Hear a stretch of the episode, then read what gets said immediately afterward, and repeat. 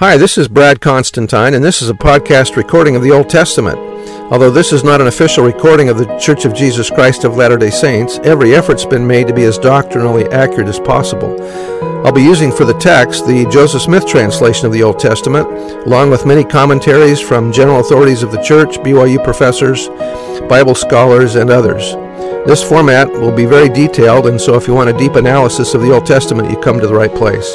Thanks for your attendance. Hi, welcome back. This will be for Lamentations chapter 4. The estate of Zion is pitiful because of sin and iniquity. This chapter, the writer returned to his former theme, and the mournful dirge began again. Various groups were responsible for Jerusalem's suffering.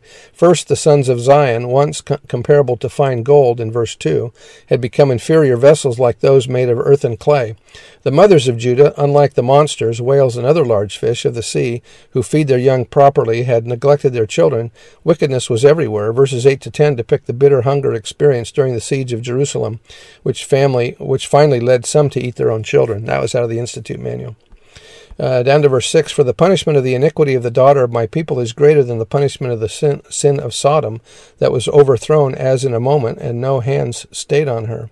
Those who sin against the greater light receive the greater condemnation.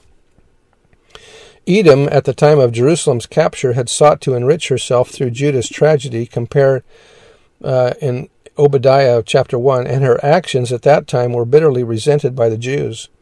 But the Jews could console themselves with the thought that whereas their own punishment was now accomplished, that of Edom was still to continue. The cup also shall pass through unto thee. And that was uh, from the Institute Manual. Um, verse 22 says, The punishment of thine iniquity is accomplished, O daughter of Zion. He will no more carry thee away into captivity. He will visit thine iniquity, O daughter of, of Edom. He will discover thy sins.